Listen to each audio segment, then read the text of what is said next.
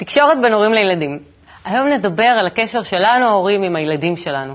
תמיד הבעיה נראית שהם לא מקשיבים לנו מספיק, ואולי אנחנו לא מקשיבים להם. שהם לא מבינים אותנו מספיק, ואולי אנחנו לא מבינים אותם. אנחנו כל הזמן רוצים שהם ידברו איתנו יותר. איך עושים את זה הכי טוב? איך יוצרים הבנה ושיתוף פעולה עם הילדים שלנו? תישארו איתנו ונברר את זה.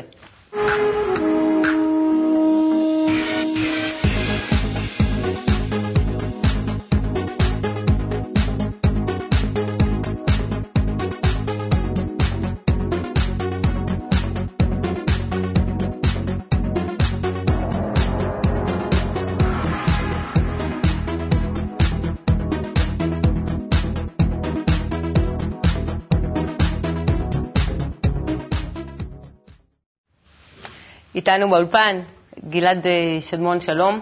שלום, טלי. ראש תחום חינוך בבית קבלה לעם, שלומית אה, אבני, מדריכה אישית ומאמנת הורים.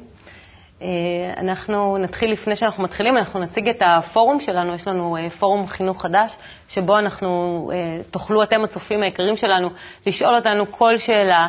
בפורום אפשר יהיה להעלות כל בעיה, וכל בעיה שרוצים להעלות בתוכנית. בקיצור, דברו איתנו.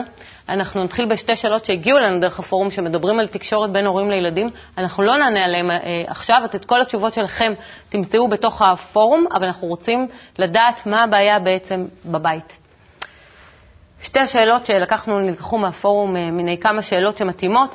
עידית מתל אביב שואלת, הבת הגדולה שלנו היא בת עשר, סיכמנו איתה שהיא יכולה לקחת לעצמה תפקיד בבית כמו לקפל כביסה. בפועל היא עושה את זה רק לאחר הרבה תזכורות וכטובה גדולה. היא רק דורשת ולא מוכנה לתרום. כשאנו מנסים לדבר איתה, היא מתחילה לצעוק ולהאשים אותנו שאנו תמיד נגדה. אנו כמעט לא מסוגלים לדבר איתה. ושאלה שנייה שנשאלה, יובל מבאר שבע שואל, למה כשאני מתעניין ושואל את בני איך עבר עליו היום, או מה היה לך בחוג, הוא עונה בכעס ובקצרה? איך אני אמור לתקשר איתו? אז כמו שאמרתי, זה כמה שאלות, אה, מיני כמה שאלות שהיו לנו שם ושמתאימות לתקשורת בין הורים לילדים, ואנחנו אה, נענה עליהן שם. אבל עכשיו אני קודם כל רוצה לשאול, מה הבעיה? למה כל הזמן יש לנו בעיה בתקשורת? דור אחר, פער ענק בין הדורות. ההתפתחות, כך המקובלים מסבירים את זה, שאנחנו בעצם, אנחנו אה, רצון לקבל, רצון לקבל הנאה ותענוג, או מה שנקרא אגו. והאגו הזה מתפתח במהלך האנושות, מרגע שקם או נולד האדם הראשון ועד למקום שבו אנחנו נמצאים היום. אבל פער תמיד היה. פער תמיד היה. נראה תמיד שאנחנו הכי סובלים. אבל יש הבדל בין התפתחות, את יודעת, בין 1 ל-2, לבין אה, זה שמ-2 זה כבר לא קופץ ל-3, אלא זה קופץ ל-4, ומ-4 זה כבר לא קופץ ל-6, אלא זה קופץ ל-8. והיום אנחנו כבר בגרף אקספוננציאלי, זאת אומרת, ממש פער ענק מאוד וגדול מאוד. וזה האתגר הגדול, כך גם המקובלים מסבירים והכינו אותנו מראש לכך, שהאתגר הגדול של הדור שלנו זה לדעת לגשר על הפערים האלה. מה זה אומר, שפעם דור היה 25 שנה ועכשיו הוא שנתיים? גם מבחינת זמן וגם מבחינת איכות. היום ילד בן, אה, נאמר, 10, יודע הרבה הרבה יותר, וקלט כמות מידע, ויודע להשתמש בטכנולוגיה הרבה הרבה יותר מאשר, אה, נאמר, אבא שלו למד כל החיים.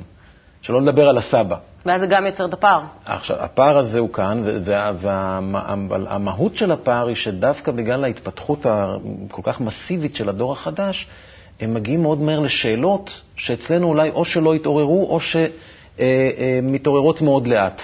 השאלות המהותיות של החיים, והן בעיקר, בשביל מה כל זה? מה אני מרוויח מזה? מה, מה, מה מטרתי כאן בעולם הזה?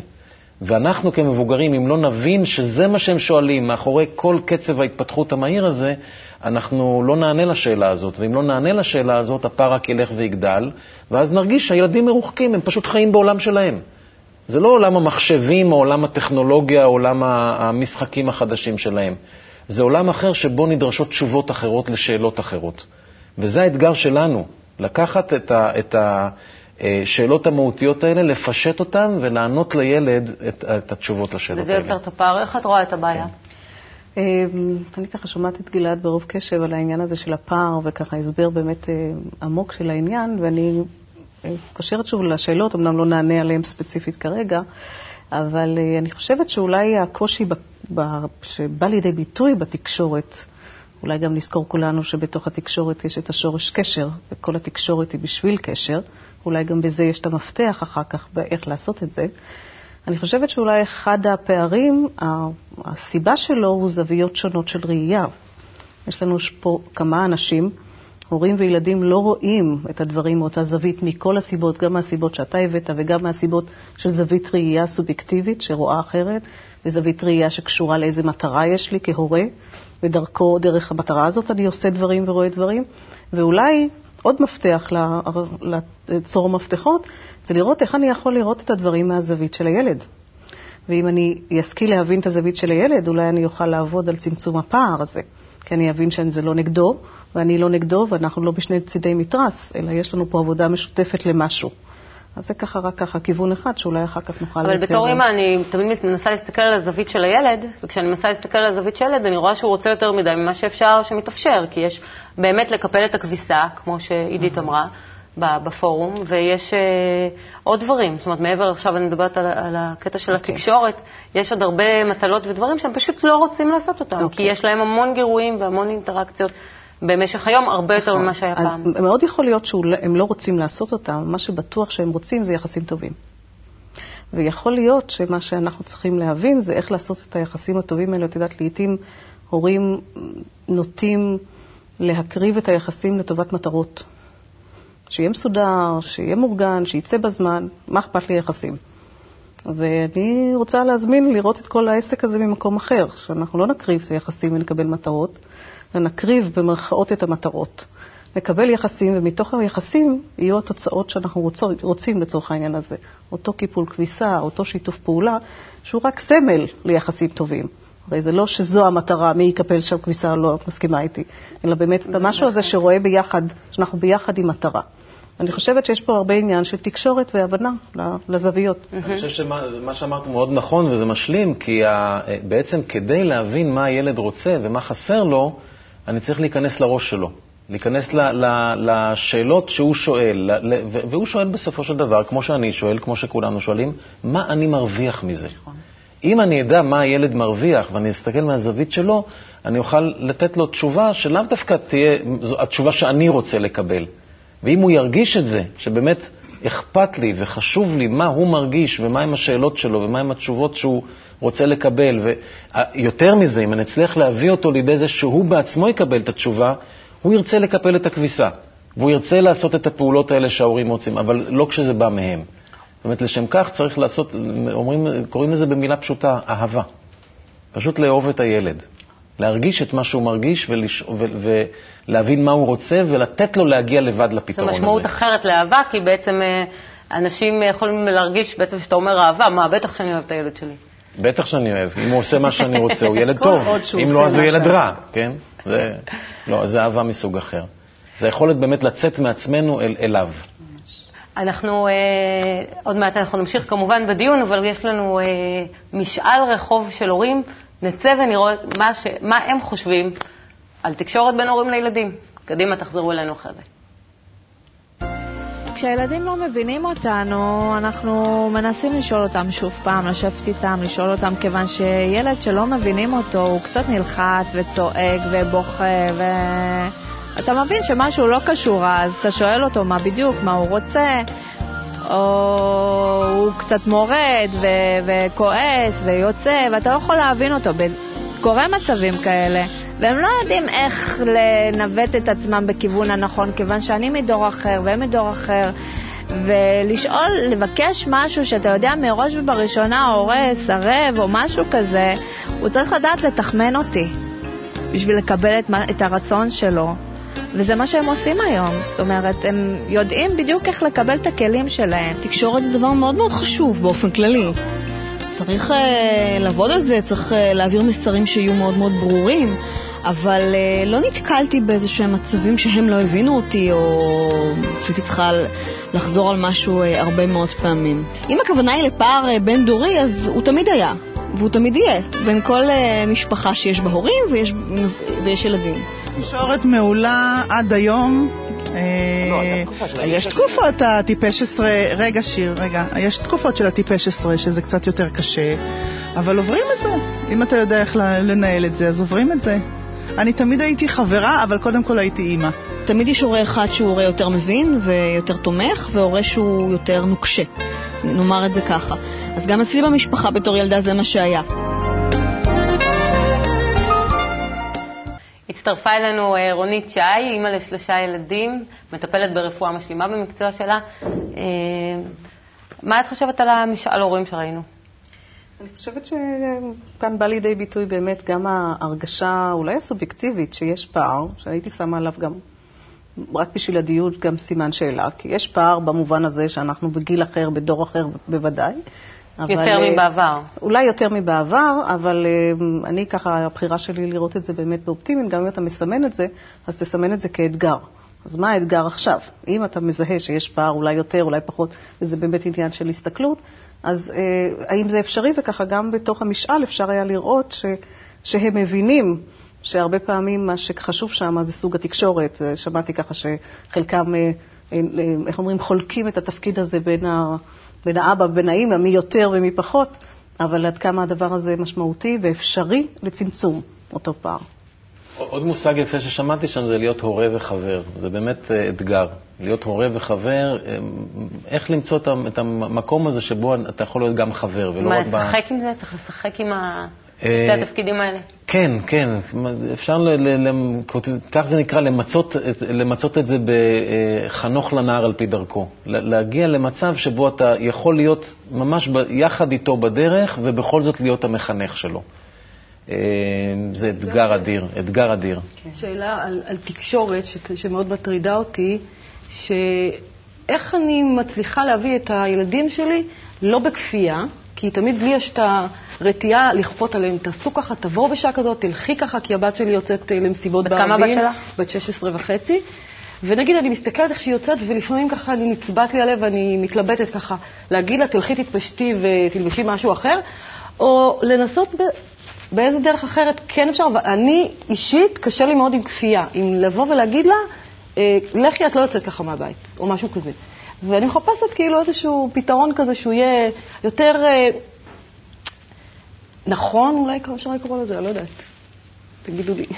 אני, אני ככה, אם מותר לי, גם שומעת שמאוד חשוב לך, אה, דיברתי קודם על ההקשר הזה של היחסים. אני שומעת מתוך השאלה שלך עד כמה חשוב לך להישאר ביחסים טובים. שאת מניחה, תקני אותי אם לא, שאם תהיה שם כפייה, אז המחיר שלה יהיה, איך לא, ביחסים. אני לא חושבת שזה יעזור. ונוסף, את גם מוסיפה שזה גם לא יעשה את מה שאת מבקשת. ובאמת המחשבה, אני חושבת שמתחילה בזה שאנחנו נסמן לעצמנו מה המטרה.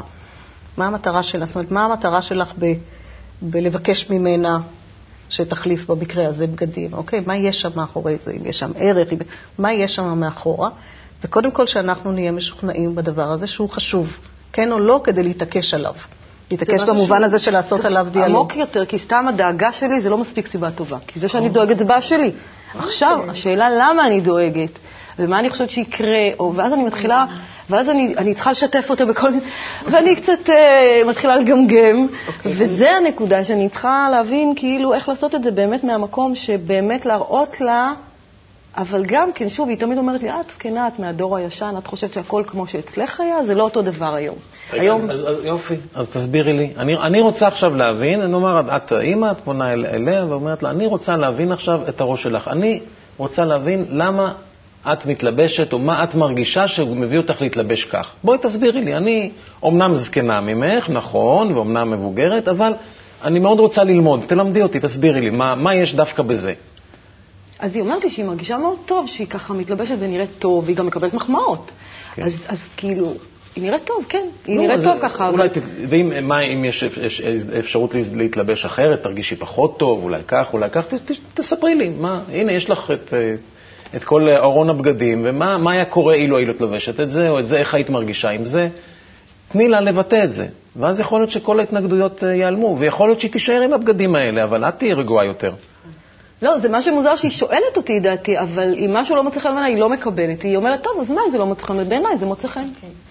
אני מותר לי חושבת שיש פה, אה, אני רוצה להמשיך אותך בעוד צעד, ואני חושבת שהעיקרון החשוב הזה, שמה שלא יהיה, עדיף תמיד לעשות את המאמץ לשיחה. כי האופציה האחרת היא טריקת דלתות, במרכאות, אוקיי? או לא במרכאות, במקרים מסוימים, מאוד לא במרכאות, מאוד טריקתי. גם לשכנים זה מוכר, מה שנקרא בדיוק, לשכנים זה כן, מוכר. זה קורה. ואני חושבת שגם אה, גלעד שיקף את זה לך, וגם את, עוד איך מספרת את זה, אני שומעת, את מספרת שהיא באה ומוכנה לשמוע אותך. א', יש לברך, במובן מאליו, בגיל הזה בכלל, שיש פנייה מהדור ההוא לנו להגיד אני מוכן לשמוע, ואני חושבת שאת הערוץ הזה, אחת המטרות שלנו זה לשמר אותו פתוח. כי כשטורקים דלת הוא לא פתוח. וכשהערוץ הזה פתוח, אז יכול להיות, אתם יודעים, יש את המצב הזה שילדים אה, מפתחים אה, מחלה שעוברת, שקוראים לה חירשות זמנית לדברי ההורה. סלקטיבית. זמנית, סלקטיבית, מה שלא יהיה, זה מחלה שעוברת. היא גם מחלה נורא מקומית, היא לא... רק למול הורה, לפעמים זה מול הורה מסוים, ולא שניהם. אבל אני שומעת שהיא כן פתוחה, אם אני אקח רגע את האוזן, האוזן כן פתוחה שם. וחשוב שתאמרי את מה שחשוב לך, לדעתי, אם זה במובן הזה של הערכים שמאחורי הדאגה שלך. ו- ואפילו לעשות שם איזשהו שיתוף התייעצות. יש לי כך וכך, אני חושבת, ומה את אומרת. להשאיר שם פתוח, גם כמו שגילן אמר, גם אם בסוף תחליט ללכת עם אותם בגדים, זה לא יהיה מאותו מקום, כי כבר יושב אצלה באוזן, יושבת לה איזושהי אמירה. ולהביא אותה לזה שהיא באמת, אה, זה ייתן לה כלי לחיים. הבגדים, היא תצא, היא תלך, זה לא, בגדים לובשים ומורידים זה שטויות. בפועל נפתח פה איזשהו ערוץ לסוג מסוים של תקשורת, שבה בה את מביאה אותה ל, ל, ליכולת להסביר לך ו, ולהביא אותך להבנה של למה חשוב לה משהו. וזה סוג, זה דבר שהוא לא, לא יסולא בפז. זה הערך שאני אני כאילו מחפשת תמיד, כי הרי בכל דבר יש איזשהו ערך, הרי לא סתם אני דואגת ולא סתם אני, הרי יש משהו גם אצלי בפנים שהוא, שהוא מתורגם לזה שאני דואגת. מה עומד מאחורי מה עומד הדאגה? מאחורי הדאגה הזאת? זה, זה תמיד, אני תמיד רוצה לבוא עם הכוונה באמת שתהיה לי, כוונה שיש לי משהו, סתם אני לא אגיד לה, כי אני אמרתי אם סתם, אז גם אני לא אוכל לעמוד מאחורי זה, ואז זה סתם יהיה ריקני. אז תמיד, אני, אני באמת מקפידה שאם אין לי סיבה עניינית או זה, אבל עדיין, לפעמים אני מגיעה איתה למקומות האלה שאני עומדת ולא יודעת מה לעשות עם זה. בואו נמשיך, יש לנו אה, קליפ של ילדים שהם מדברים על המקום שלהם. נראה ואנחנו נמשיך הלאה בשיחה הזאת מהזווית של הילד. אתה חושב שתמיד ההורים שלך מבינים את מה שאתה מבקש מהם? כן, אני חושב שהם מבינים מה שאני מבקש. אני לא תמיד חושבת שההורים שלי מבינים אותי. אני חושב שההורים שלי לא תמיד אה, מבינים מה שאני רוצה מהם. איך אתה מרגיש כשהם לא מבינים אותך? כשהם לא מבינים אותי, אני מרגיש קצת עצוב. מתי שלא מבינים אותי אני מרגישה הרגשה רעה. כשהם לא מבינים אותי, ההורים, אז אה, אני מרגיש אה, כזה עצוב, אוף. למה, למה יש לאחר את זה ולי אין? מה אתה עושה כשהם לא מסכימים למה שאתה מבקש מהם? אני לפעמים מתעצבן, לפעמים זה בסדר בשבילי. אני מרגישה עצובה ורגזנית. אתה תמיד מקשיב להם, להורים? לפעמים אני מקשיב להם. אה, כן, אני תמיד מקשיבה להורים שלי. לפעמים אני מקשיב. מתי אתה כן ומתי אתה לא? אה, אני מקשיב להם מתי שזה יהיה מה שאני אשמע ושהם יגידו לי שזה יהיה לטובתי ולפעמים אני לא מקשיב להם ש... שנמאס לי, שמשעמם לי. אני לא מקשיבה להם מתי שאני ממש ממש רוצה משהו והם לא מרשים לי. ראינו כאן גילאים קצת אחרים, יש לך גם ילד בן 11 וחצי, נכון? הקטן. כן. אז מה אתם אומרים על מה שהילדים אמרו? קודם כל, הם, הם, הם ממש כי אם היית שואלת אותי, הייתי עונה אותם תשובות. אם הייתי באמת מגיע למקום הכן הזה שילד יכול לדבר ממנו, מה קורה כשלא מקשיבים לך? אני עצוב. מה, למה, למה הם לא מקשיבים? כי, כי הם לא רוצים, לא מבינים אותי. אומר, זה המקום שלהם. למה אני בכל זאת אה, מ- מ- מתעקש? כי אני, זה מה שאני רוצה, והם רוצים משהו אחר. התשובות הכי בנאליות ופשוטות, וממש, אה, הן רק מדגישות את מה שדיברנו עליו עד עכשיו. לנסות להוריד את כל הלבושים ולהתלבש בלבוש של הילד, מה לנסות להבין מרגיש. למה הוא מתנהג ככה? כן, הוא קטן בגוף, הוא קטן בניסיון בחיים האלה, אמנם נכון, אבל זה לא אומר שהוא לא רוצה לפחות כמוני. והרבה פעמים אפילו יותר ממני. יש להם תכונה של, נקרא, חפרנות כזאת. הבן שלי למשל רוצה חיות בבית, ואני כבר שנים נלחמת בתופעה, והוא לא מרפה. הוא יש להם פשוט יכולת לשבת, ו- ואני לא מצליחה להיכנס ולהבין אותו, כי אני מסבירה לו, מצידי תגור בגן חיות, אבל כשיהיה לך בית משלך, אני לא רוצה לגור בגן חיות. יופי, תעני גם לי על השאלה הזאת. כן, זה... שאלת גן החיות. אה, אה, אני אני אענה לגן החיות לגופה, אבל אה, לפני- זה, אני באמת חושבת שמה שאמרו פה הילדים, או מה שהם אה, ייצגו, זה המקום הזה, ש... אה, כל שהמטרה שדיברנו עליה קודם, הם רוצים את הקשר. וכשהקשר הזה לא קורה, ואחד מהדברים שבחוויה שלהם הם, אין להם מקום, זה שלא מבינים אותי. לא סתם אני חושבת שעולה הרגש הזה של העצבות שהם דיברו עליו וכנ"ל, כי, כי החוויה שם זה לא רק שזה מתחיל ונגמר בש... אז הוא לא מבין אותי, הוא לא הקשיב, אם הוא לא מקשיב לי, מה החוויה? מה, מה אני חושב על הדבר הזה? אולי לא אוהבים אותי? אולי לא אוהבים אותי, אולי אין לי מקום. אז נכון שאלו מושגים מופשטים והילדים הצעירים פחות ידברו במושגים האלה, אבל תהיה חוויה קונקרטית מאוד שאין לי כאן מקום. ואני תמיד נותנת את הדימוי כדי להבין עד כמה זה חריף, החוויה הזאת של אין לי מקום, שהיא חוויה של חוסר מקום, חוסר שייכות. זה קצת כמו חמצן. ילד יעשה כל דבר כדי לקבל את החמצן הזה. מה שאנחנו נראה בסוף זה הרבה פעולה מפריעה, אבל הפעולה המפריעה... משחקי שליטה גם המון. זה יהיה כל מיני אסטרטגיות כדי להביא למה שהוא חווה כחמצן, שזה הקשר הזה. המקום הזה שאוהבים אותי. אוהבים אותי לא שווה ערך או לא במשוואה שווה לנותנים לי מה שאני רוצה. הורים הרבה פעמים מתבלבלים בין המקום הזה שאוהב, לבין המקום הזה, כן, שאם אני רוצה, אם הילד אומר עכשיו משהו, אז אני חייב, זה, זה הכותרת שלו פינוק. אם אני נותן לו מה שאני רוצה, מה שהוא רוצה באותו רגע. האהבה היא אהבה ללא תנאי, ואני אוהב אותך כי אתה ככה, גם אם אתה כועס וגם... ואת שואלת פה שאל, שאלת הגופה של בעלי החיים. אה, באמת, יש פה גם עניין שאם ילד אה, אה, שומע כל הזמן שרצונו לא מתקבל, גם יכולה להיות לו חוויה סובייקטיבית שלא לא מעריכים אותו. מה שאני ממליצה ואני אולי... ואני כהורה מפחדת לגרום להם טראומה, כמובן. וכמובן אנחנו מיד, כן, אה, אה, אה, כולנו עם ספרים בראש, ספרי ייעוץ. אז אני שומעת שמצאת איזשהו משהו שהוא ביניים, ואני חושבת, תמיד יש לזכור שהחוויה של הילד היא לא מורכבת רק ממה קרה באותו רגע, הוא מסיק מסקנה. ואני חושבת ששם צריך להיות כיוון מאוד, זאת אומרת, מה ההעסקה? אני רוצה משהו, האמא יש לה רצון אחר, שבמקרה הזה לא, אוקיי?